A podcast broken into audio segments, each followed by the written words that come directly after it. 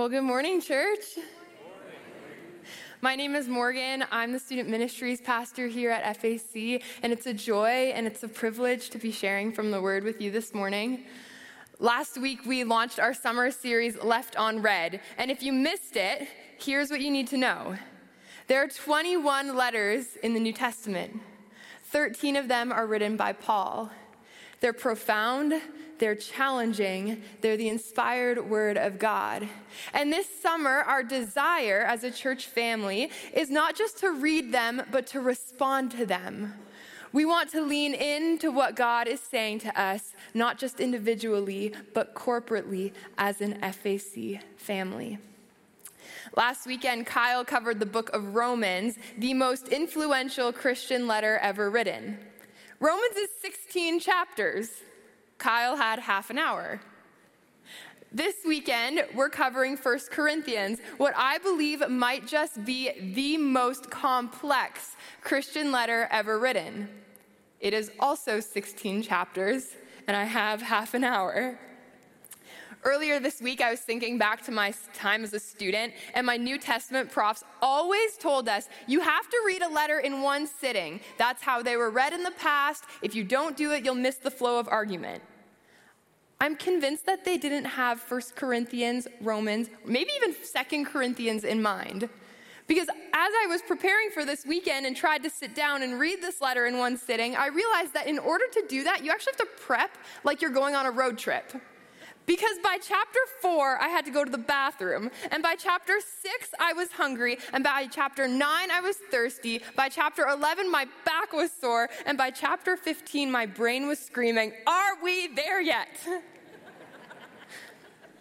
All that to say, 1 Corinthians is long, it's challenging, and while we can't cover every detail this weekend, I do hope that you'll go from here feeling encouraged and equipped to read it for yourself because it is a remarkable letter.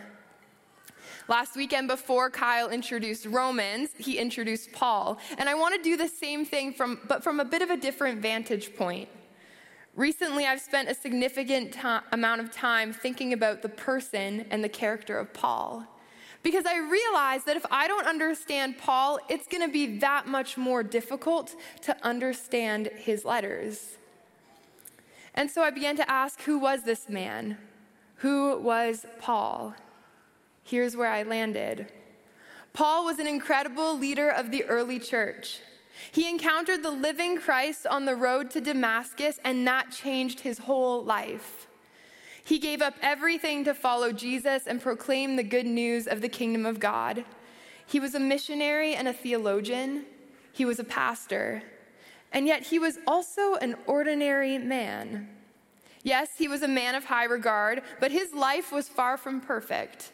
He made mistakes. He fought with his friends. He argued with his coworkers. He knew joy and disappointment. He experienced plenty and poverty. Paul was in touch with reality.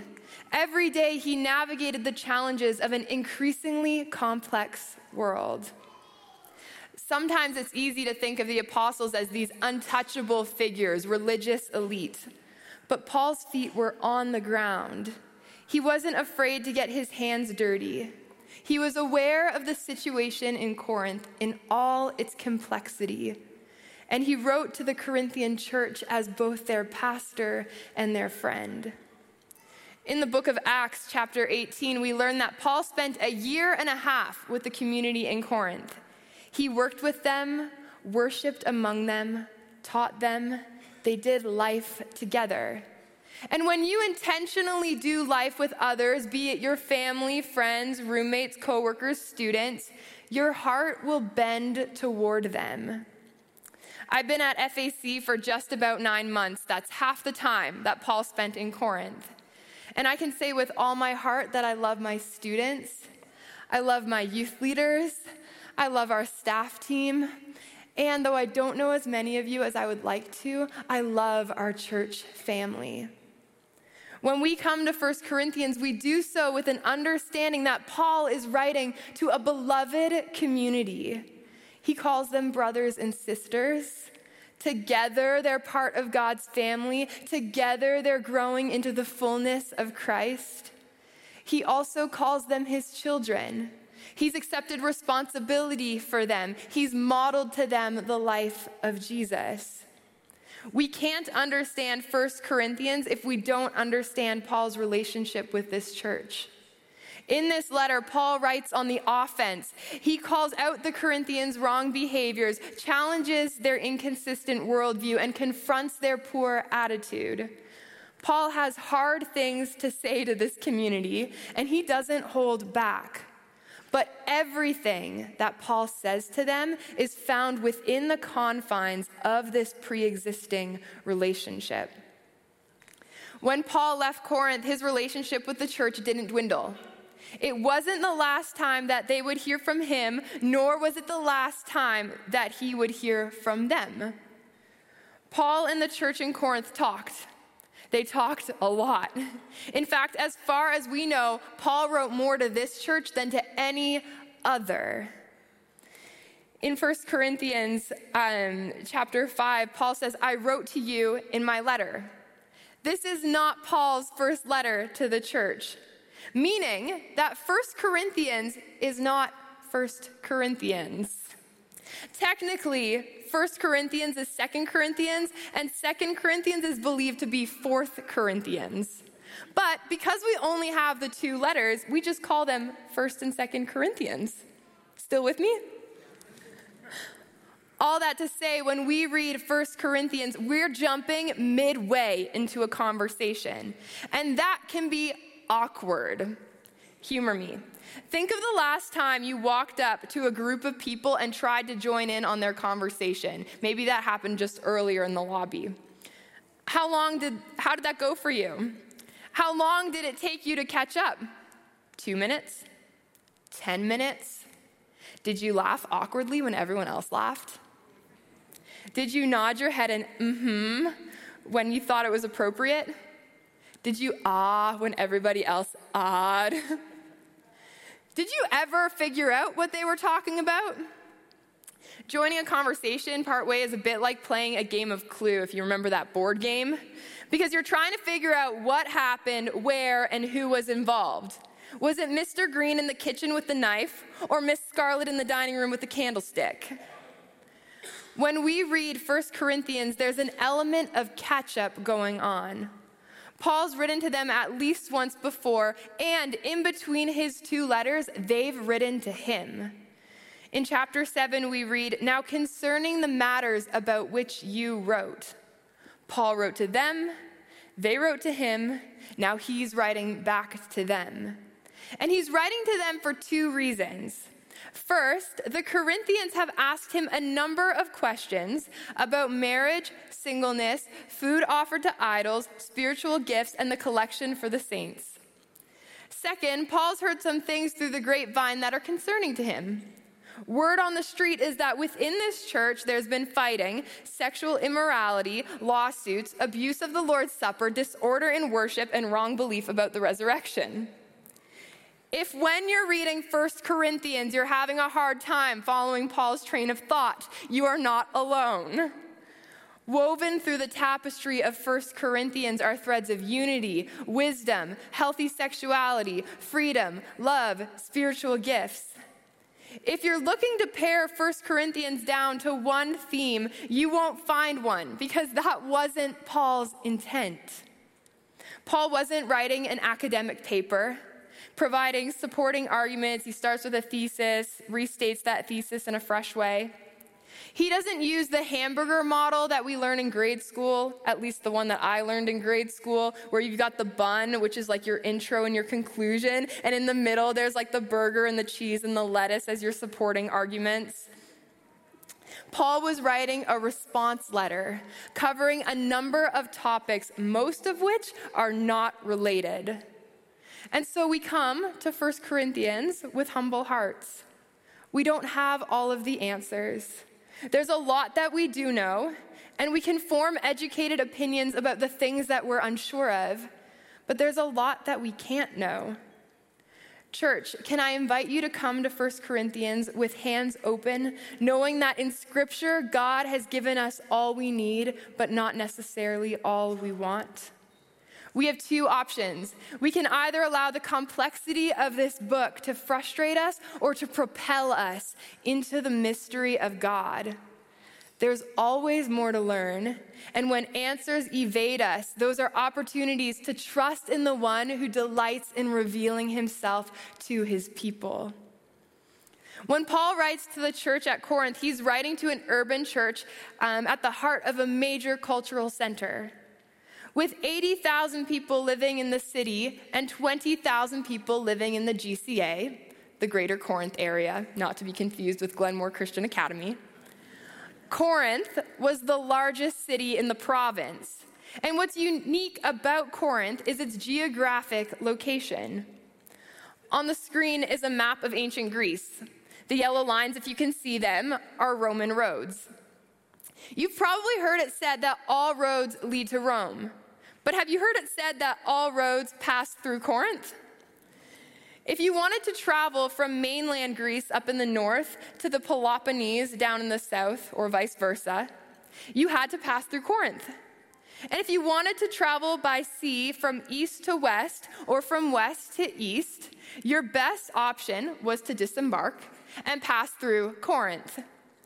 All that to say, Corinth was situated at a high traffic intersection.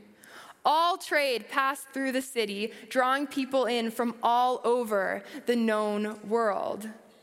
New Testament scholar Gordon Fee compares Corinth to three major U.S. cities New York, Las Vegas, and LA.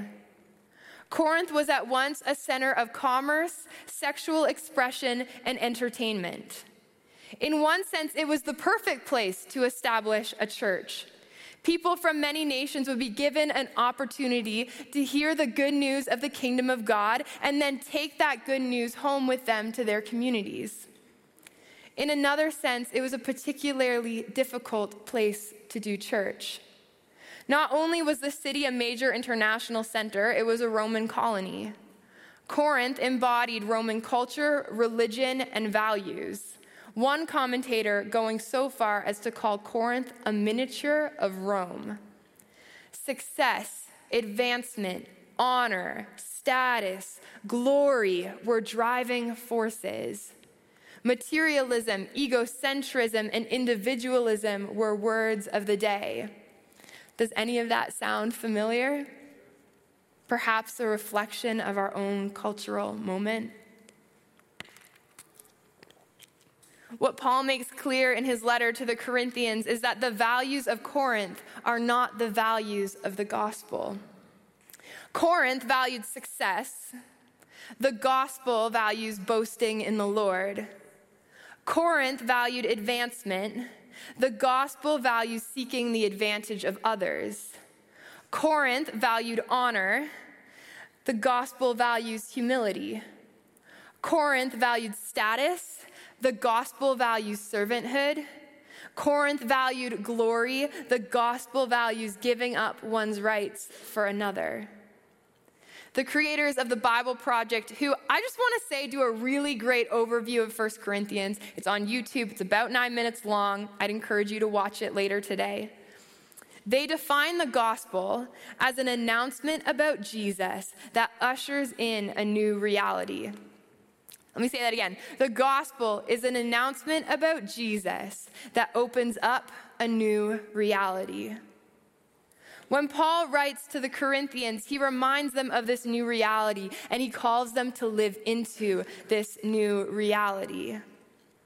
When this letter was written, the Corinthian church was relatively young, maybe five years old at most.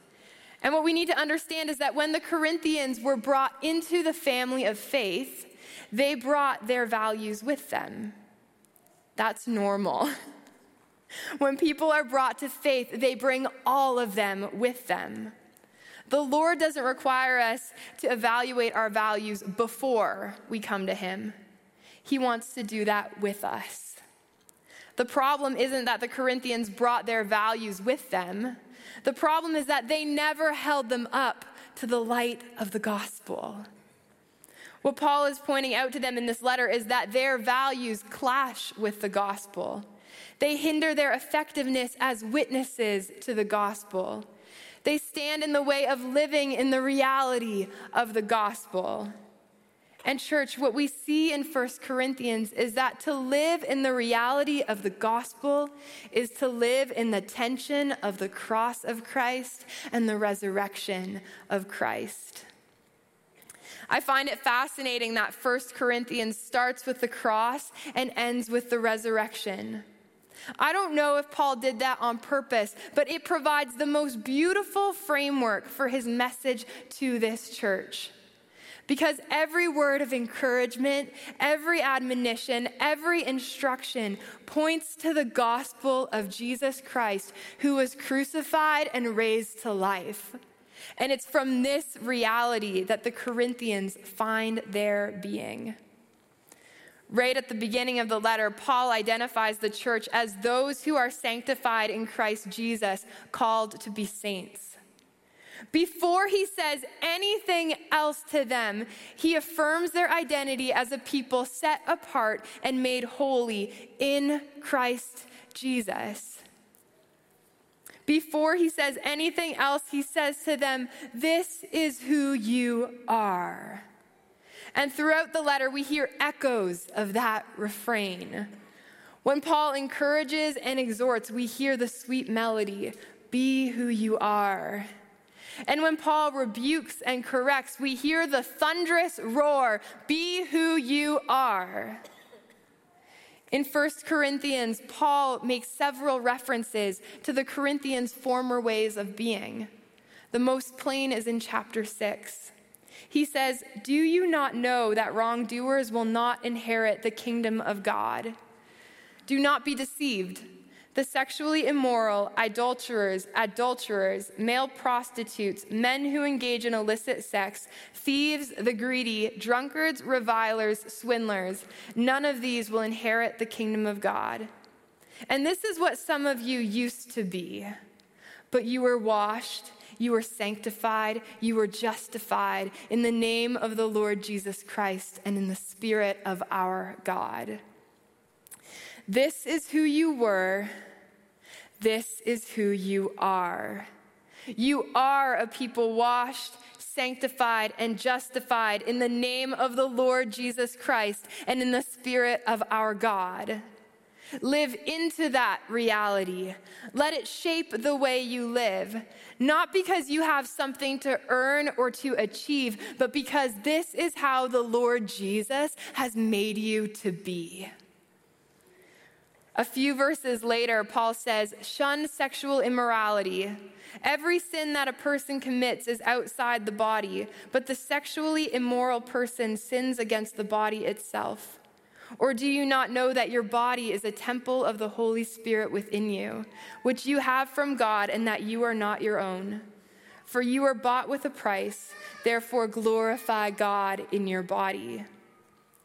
Notice that Paul doesn't say, Your body was a temple of the Holy Spirit, but now you've sinned, so it is no longer. No, he says your body is a temple of the Holy Spirit within you. You are this way because God Himself paid the price for your sin. So be who you are. Glorify God in your body because this is who God is and this is what He's done. If we're not careful, we can look at a book like 1 Corinthians as one long to do list. In order to be a Christian, this is what you have to do. But nowhere does Paul say you have to do all these things in order to be a member of the body of Christ. Instead, he says, You are members of the body of Christ. Therefore, do these things. Church, do you know who you are? Do you know that you are washed sanctified and justified in the name of the Lord Jesus Christ and in the Spirit of our God? Do you know that you are the temple of the Holy Spirit who lives within you? Do you know that you are members of the body of Christ? Have you responded to this word? Are you living into the new reality of the gospel? The Corinthians weren't. They weren't living into the values of the gospel, they were living into the values of Corinth. They were climbing the ladder of success. They were boasting in their own superior knowledge and wisdom. They believed that they made it. And Paul says to them, No, you've got it all wrong. The gospel isn't dependent on human wisdom. God didn't choose to reveal himself in the wisdom of the world, but in the foolishness of the cross. Paul says to them, When I came to you, brothers and sisters, I did not come proclaiming the testimony of God to you with superior speech or wisdom. For I decided to know nothing among you except Jesus Christ and Him crucified. And I came to you in weakness and in fear and in much trembling. My speech and my proclamation were not made with persuasive words of wisdom, but with a demonstration of the Spirit and of power, so that your faith might not rest on human wisdom, but on the power of God. There is no wisdom in the cross. According to human wisdom, the cross makes no sense. It was an instrument of torture. It was the most humiliating way a person could die. And yet, like everything he touches, Jesus transformed an instrument of torture into the symbol of love. And it's this symbol of love that becomes the pattern for our lives. The cross was more than just an event. The cross informs our very being, who we are and what we do. What Jesus did on that cross changed and continues to change everything. In chapter 11, Paul exhorts the Corinthians to be imitators of me as I am of Christ. He calls the Corinthians to follow his example and adopt the posture of Jesus, whose glory was found not in his power, but in his suffering. I'm jumping ahead a few letters, but here's what Paul says to the Philippian church. Let the same mind be in you that was in Christ Jesus, who, though he existed in the form of God, did not regard equality with God as something to be grasped, but emptied himself, taking on the form of a slave, assuming human likeness. And being found in appearance as a human, he humbled himself and became obedient to the point of death, even death on a cross. Therefore, God exalted him even more highly and gave him the name that is above every other name, so that at the name given to Jesus, every knee should bend in heaven and on earth and under the earth, and every tongue should confess that Jesus Christ is Lord to the glory of God the Father. When Paul exhorts the Corinthians to put aside their rights, to seek the advantage of the other, and to love one another, he's pointing them to the cross. The gospel isn't an opportunity for self advancement. The gospel invites us to step into a new reality, one where we respond to Jesus, who says, If any wish to come after me, let them deny themselves and take up their cross daily and follow me. For those who want to save their life will lose it, and those who lose their life for my sake will save it. For what does it profit them if they gain the whole world but lose or forfeit themselves? Have you taken up your cross? Are there accomplishments and values that you need to lay at the feet of Jesus? Are there dreams and desires that you need to let go of and offer to Him? At the heart of this new gospel reality is the cross. But the gospel doesn't end with the cross. The cross is always held in tension with the resurrection. In Corinth, some were denying the resurrection of the dead. And Paul says to them, Look, if there is no resurrection, the gospel falls apart. If there is no resurrection of the dead, then Christ has not been raised. And if Christ has not been raised, then our proclamation is in vain and your faith is in vain. For if the dead are not raised, then Christ has not been raised. Then those also who have died in Christ have perished. If for this life only we have hoped in Christ, we are of all people most to be pitied. If our bodies are raised, then what we do with our bodies, it matters. But if our bodies are not raised, then we can join the chorus and say, Let us eat and drink, for tomorrow we die. I've heard people say these words before, maybe not exactly in these terms, but spin offs of them eat, drink, and be merry. You only live once. They're usually said in a happy go lucky, joking way. But here's the thing there's no hope in those words, there's no life in those words, only death. But, church, we have good news. In Jesus, we have hope. Because just as the cross changes everything, so does the resurrection. This is the mystery of God. We will not all die, but we will all be changed. In a moment, in the twinkling of an eye, at the last trumpet. For the trumpet will sound, and the dead will be raised imperishable, and we will be changed. For this perishable body must put on imperishability, and this mortal body must put on immortality. When this perishable body puts on imperishability, and this mortal body puts on immortality, then the saying that is written will be fulfilled Death has been swallowed up in victory. Where, O oh, death, is your victory? Where, O oh, death, is your sting? The sting of death is sin, and the power of sin is the law. But thanks be to God who gives us victory through our Lord Jesus Christ. Our victory is in Jesus Christ, who died and rose again. We live because he lives. But just as we live in the tension of the cross and the resurrection, we also live in the tension of an already but not yet. On Easter, we declare together that Christ is risen and we live into the reality of his resurrection. But we also know that what Christ started, he has not yet finished. To be clear, he defeated death. It is finished. But in this in between, we still get sick, we still experience pain, we still die. My family is living with a great awareness of this reality. I asked my dad if I could share a bit of his story. A few months ago, my dad was diagnosed with cancer. For those of you in the room or online who have heard this word said about you or about someone that you love, you know all of the emotions that come with it. It's been a hard few months. My dad is doing well. He's currently a quarter of the way through his treatment plan. Dad, I think you're watching again this morning. I'm so proud of you. But it's been intense. The chemo is killing the bad cells, but it's also killing the good ones. I call my dad every day. He gives me updates, tells me how he's feeling, what new symptoms he's experiencing. But he doesn't complain.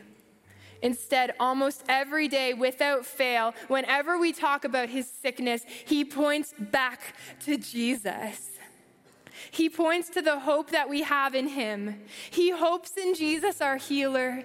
He trusts in Jesus, our Savior. In the midst of his pain, the cross and the resurrection stand ever before him. He is my example of what it looks like to live in the new reality that is opened up by the gospel. When Jesus walked this earth as a man, we got a glimpse of what his kingdom looks like. It's a kingdom where there's no more tears, and there's no more death, and no more mourning, or crying, or pain. It's a kingdom where we get to be with him forever. And so, church, we do grieve sickness and pain and loss, but we don't despair because Jesus is coming back to finish what he started. Church, this is the gospel. This is the announcement about Jesus that opens up a new reality. Are you living in it?